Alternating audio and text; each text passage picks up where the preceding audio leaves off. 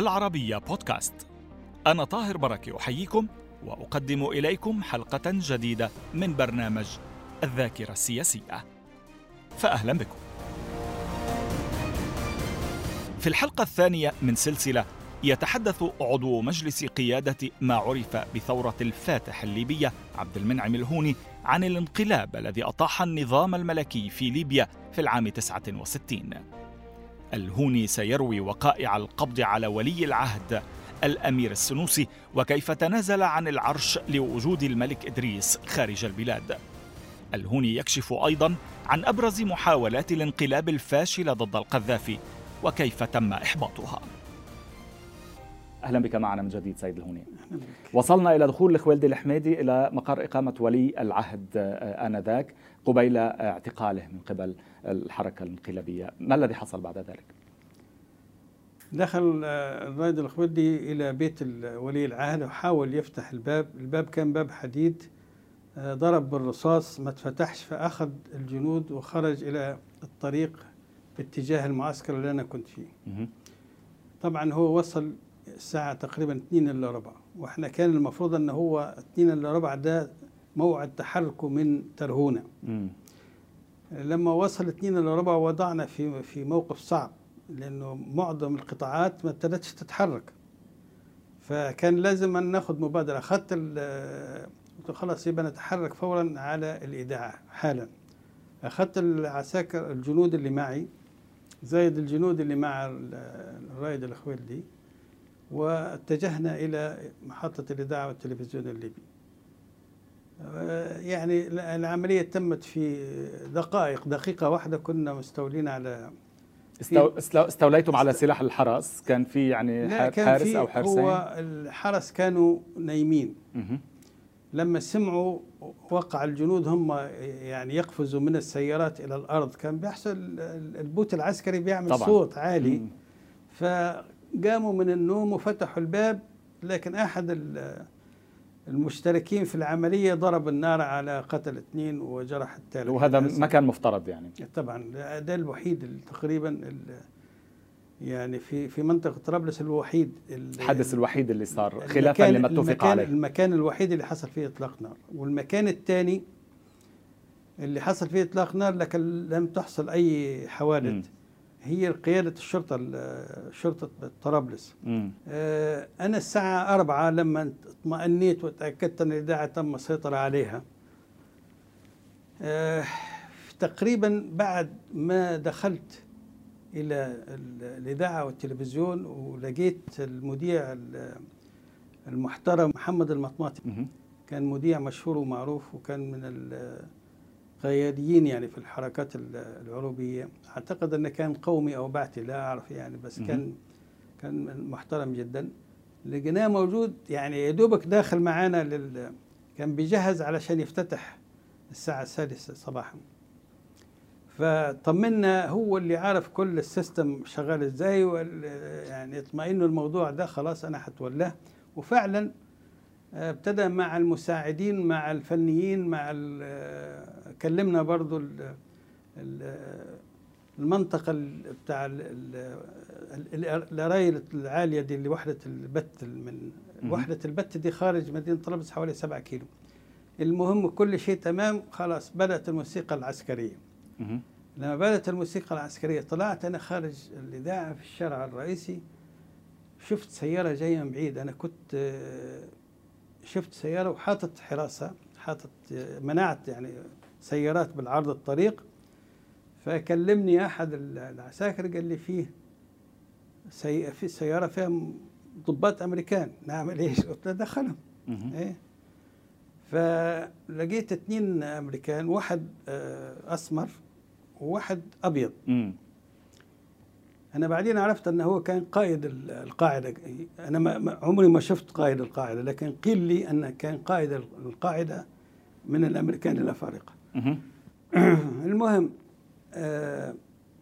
تكلمت معاه في إيش؟ قال لي إحنا رايحين، عندنا معلومات أنه فيه حركة من الجيش بلغنا بها الشرطة الليبية، وإحنا خايفين على مواطنينا اللي بيسكنوا في منطقة زمان ما كانش الحي الأندلس كان يقال له جيرجون بوبلي، كان اسمه كده بالطليان يعني. احنا يعني قلقين على مواطنينا، فأنا رايح اللي أستطيع أن ناخده. ليه ما بلغتمش بالتليفونات؟ قال التليفونات في معظمهم ما عندهمش تليفونات، كانوا الخطوط ما كانتش متوفرة للجميع في ذاك الوقت. فأنا قلت لا، أنت ترجع للقاعدة وتبلغ القائد بتاع القاعدة بأنه الجيش استولى على الحكم وممنوع تدخله إلا بمعرفة. هنبعت لك فعلا يعني، هبعت لك ضباط. كان في 3 بوابات رئيسية للقاعدة العسكرية، كان في بوابة تجورة وبوابة سوق الجمعة والبوابة بتاع الساحل. هبعت لك مجموعة من الضباط يبقى معاك في البوابات هذه، في أي حركة خروج أو دخول لابد أن نعلم بها.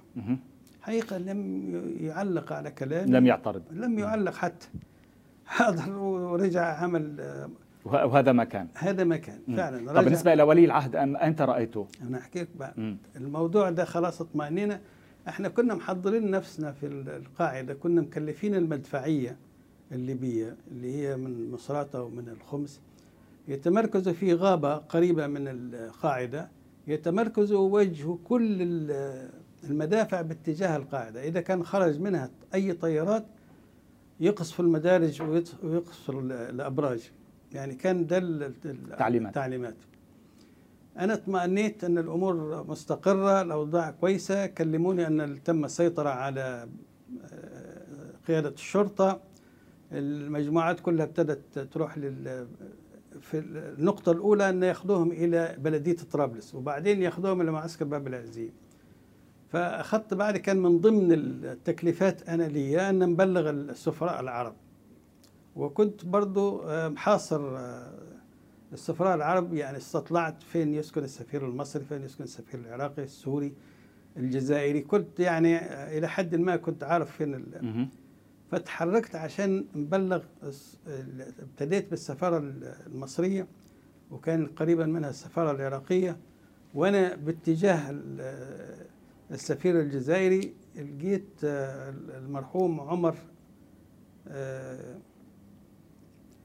عمر الحريري.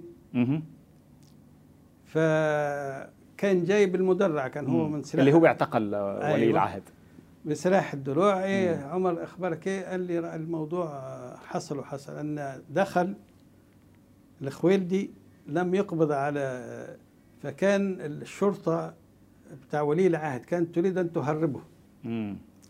فأحد الجنود اللي مع عمر شاف حركة غير طبيعية في مدخل بيت ولي العهد، فدخل ولي العهد، لقى ولي العهد موجود، فأخذوا معاه وطلع بيه. واحنا كنا متفقين مع أي حد، مع الخويلدي، والخويلدي يظهر بلغ حتى الضباط، لأن الخويلدي جاي من نفس المعسكر اللي فيه عمر الحريري. فأخذوا إلى باب العزيزية، أخذ ولي العهد الباب العزيزية. فأنا كملت الدورة بتاعي، رحت عشان نطمئن برضو عبد العزيز الشلحي تم القبض عليه ولا لا. لقيت أنه عبد العزيز الشلحي اختفى. يعني اللي كان مكلف باعتقال عبد العزيز الشلحي كان أبو بكر يونس، الله يرحمه. أبو بكر يونس لما دخل في البوابة بتاعة الفيلا اللي يسكن فيها الشلحي، المدرعة محتاجة إلى مساحة أكبر، باب كبير يعني عشان تخش. فجزء من تحشرت في البوابة بتاعت المدخل. المهم ضل يحاول لغاية ما شال البوابة ودخل. لما شال البوابة طبعا عبد العزيز الشلحي سمع صوت المدرعة، هو حكى القصة أنه هو فتح الشباك من فوق فشاف جنود، فعلى طول لبس واستخبى كان يسكن في مزرعة، واختفى في المزرعة. المزرعة كبيرة مش صغيرة. المهم أنا رحت لقيت أنه واحد من ضباط الصف قال لي أنا مسكت عبد العزيز الشلحي، لقيته هو بيبحث عن سيارة عشان يطلع فيها، مسكته ولقيت القبض عليه ولسه مركبه في السيارة، وأنا موجود على الباب عشان نحرس الفيلا. المهم الرجل ده تصرف شوف يعني تصرف حكيم جدا. ألقى القبض عليه وأرسله بسيارة مدنية أوقفها في الشارع بحراسة 2 من الجنود، ويعني سلم إلى معسكر باب العزيز.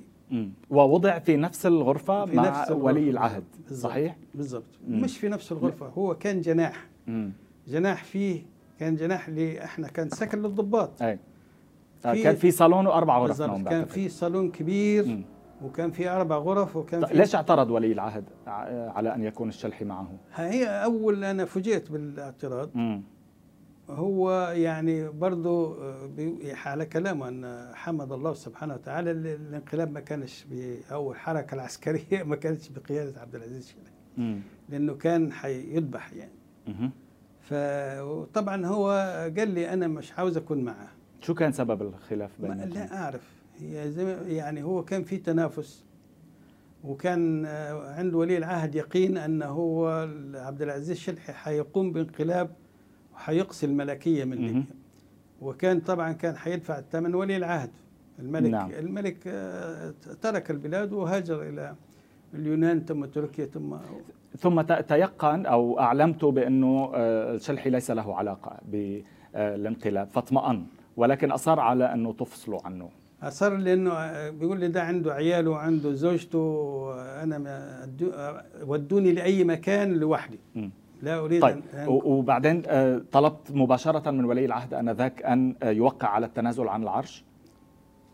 انا اقترحت يعني قلت السيناريو بتاعك هيحصل كذا وكذا وكذا، هل انت مستعد تعمله ولا ننقلك الى الاذاعه تقوله بث مباشر؟ قال لي لا، هات ناس تسجل الكلام.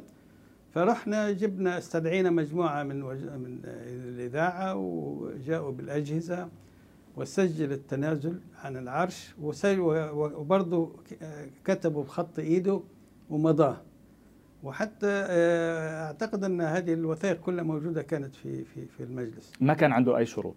ما كانش عنده اي شروط، وكان يعني هو يعني كان هكذا يتظاهر، يعني بيحمد الله سبحانه وتعالى ان اللي قمنا بالعمليه هذه وليس الشركة. احنا ومش الشركة. كان بده ينتقم منه يعني. كان عنده يقين، بيقول انا كنت اول من يذبح. وزوجته واولاده شو صار فيهم؟ هو طلب مني انه زوجته واولاده موجودين في البيت، لازالوا في البيت ومعاهم 3 خادمات اسبانيات. فطلب مني وراجعني ان ناخذهم ونوديهم الى بيت طاهر بكير اللي هو والدها. يعني ففعلا انت ذهبت الى المنزل واخذت الزوجه والاولاد الى منزل والدها. ما لبث وان نجح الانقلاب حتى بدات بوادر الشقاق والخلاف بين الضباط الاحرار بينك وبين زملائك. الخلاف الاول كما ابلغتنا كان على اللباس العسكري أثناء وبعد زيارة أبو عمار.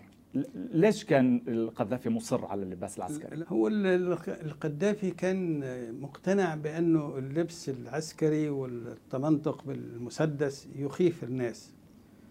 يخيف الناس؟ يخيف هذا الناس. كان نعم، كان هذه قناعته أنه الناس تخاف ما تختشيش، يعني زي ما يقول المثل المصري. أنا يعني كان في الخلاف بينه وبينه، إحنا تنظيم سياسي مش عسكري. يعني اللجنة المركزية للتنظيم الضباط الوحدويين دول ناس مدنيين خلاص، من أول ما نجحت العملية واستلموا السلطة أصبحوا ما عادش رايد عبد المنعم ولا. طب كيف أنا أكون رايد ومقدم وزير الداخلية ومقدم وزير الدفاع وبيعطوني التحية؟ يعني دي رتبة سياسية مش رتبة عسكرية. ويعني كنا تكلمنا على اساس انه احنا لابد من في فتره انتقاليه لا تزيد عن سنه، يعني لا تقل عن 2 ولا تزيد عن 5 سنين. طيب كيف حسم هذا الخلاف؟ سمح لك بانه تبقى في البذله المدنيه وليس العسكريه؟ انا اصريت وطلب من رفاقي انه يعني يقنعوني انه الحركه دي اللي بيعملها فيها انشقاق وفيها يعني. حقيقة أنا أصريت وهو احترم إصراري وتركني ألبس طيب قبل أن ننتقل إلى الخلافات الثانية نتوقف مع أول انقلاب، واللي أتى أسبوع تقريبا بعد 1 سبتمبر 69. شو ظروف هذا الانقلاب؟ هذه حركة قام بها شخص واحد في مبنى الإذاعة في بنغازي. الضابط هذا هو الضابط التومي، ده كان رئيس عرفاء وحدة التومي، هو اللي قاد محاولة الانقلاب. نعم. بس بدون عناصر معه. لا يعني. واحنا ضمناه. لا هو كان في، ما كانش بالضبط، هو لما أعلن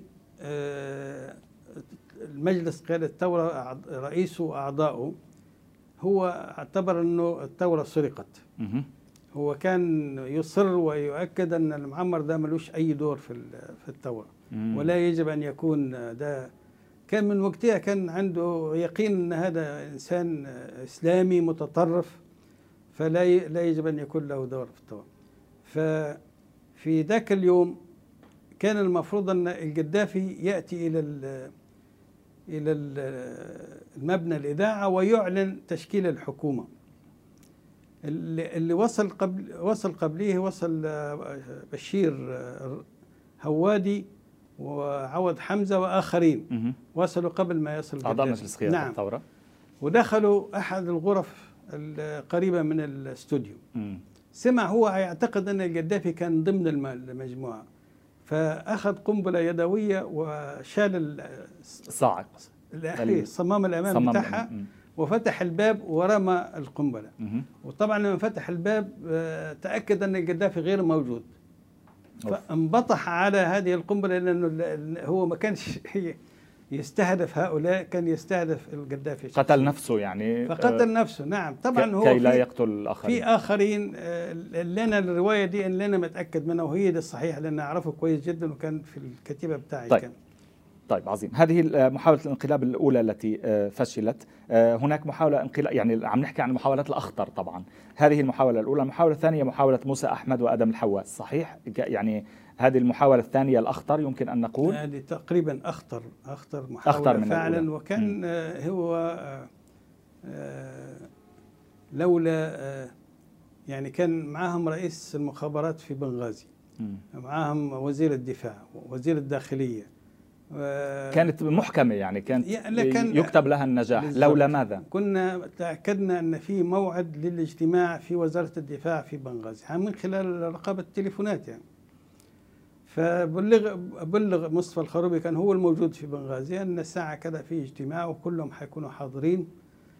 فمصطفى الخروبي جهز قوة يعني معه وراح لمبنى وزارة الدفاع، وجدهم جميعا فعلا كما بلغ يعني أن العدد كامل كانوا يمكن في لا أعرف، بس أنا أعتقد أن هذا الاجتماع كان لتحديد المهام وساعة الحركة، وأعتقد أن كان في اليوم الثاني كانوا حيتحركوا. ده اللي والتسجيل ده موجود. موسى أحمد أنا رحت من طرابلس إلى بنغازي في اليوم الثاني بعد إلقاء القبض عليهم، وكان القذافي في طرابلس، كنت أنا مع القذافي وكان معنا محمد المقريف، وفيه كان مستشفى العسكري في الوحيشي، كان في مستشفى عسكري بريطاني فتم تجهيزه ليكون مستشفى عسكري للقوات المسلحة.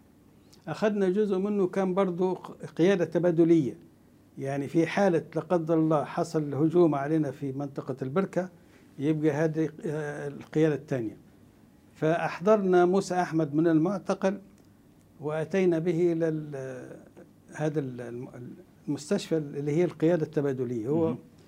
وكان حتى ما بلغناش كان دنيا ليل يعني، ففوجئ بينا أن احنا موجودين معه. فحقيقة احنا سلمنا عليه عادي ورحبنا به وجلسنا معه وطلبنا منه يحكي لنا القصة.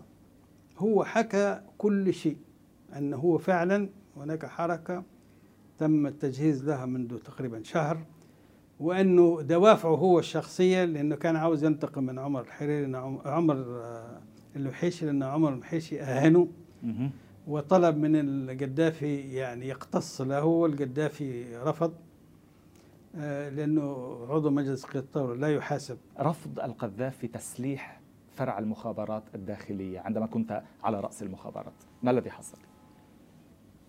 هو القذافي في أحد المرات طلبت منه أن جهاز الأمن المخابرات كان عدد محدود، الناس تعتقد أن احنا عندنا مئات، ولا كان وقتها لا يتعدى 300 فرد في كل ليبيا 300 فرد. يعني طبعا مساحة ليبيا ضخمة، فطلبت أنه العدد يرفع إلى 1500 واحد، وطلبت أنه بعض الضباط يعني يسمح لي بتجنيد ضباط وضباط صف وأفراد.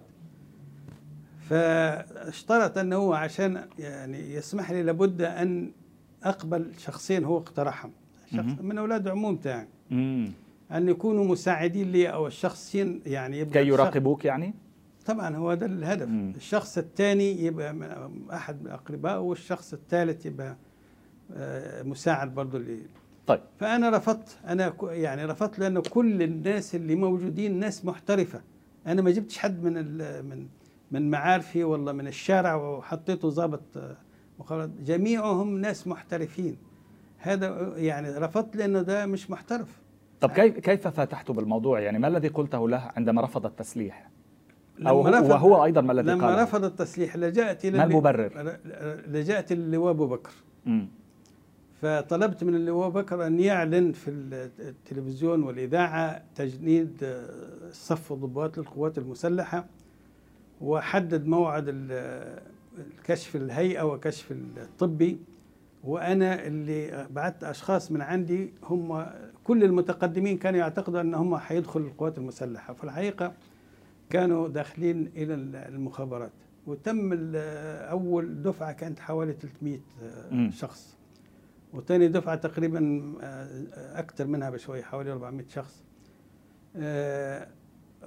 جيت لمصر والتقيت بالوزير الدفاع وقتها كان الفريق أحمد، فطلبت منه يبعث لي طقم تدريب من عناصر القوات الخاصة، وفعلا بعث لي من أحسن ناس شفتهم في حياتي، يعني ناس على كفاءة عالية ودربوا جماعتي كلهم تدريب راقي، وتدريب يعني أخذ كل المراحل، يعني المراحل الابتدائية والصعبة واللي فيها معاناة. المهم لما كان في حوالي 1000 وكسر تم تدريبهم وتجهيزهم، طلبت من القذافي أنه يعني يسمح لأبو بكر يونس يسلحني. فرفض، قال لي أنت زي عبد الناصر، أنت شخص بوليسي. أوف إي والله أنت بوليسي، حكم عبد الناصر بوليسي، أنا لن أرضى أبدا أن يكون حكم المجلس حكم بوليسي. فأنا وقعت كان يجب أن تبحث عن بدائل. أي وقعت في زي ما بقول، وهو سنبدأ ما سنبدأ به الحلقة المقبلة إذا سمحت سيد الهوني. عذرا على المقاطعة. نعود لنتابع معكم في هذه السلسلة من الذاكرة السياسية مع السيد عبد المنعم الهوني عضو مجلس قيادة الثورة في ليبيا سابقا في بداية الحلقة المقبلة. شكرا لمتابعتكم، إلى اللقاء.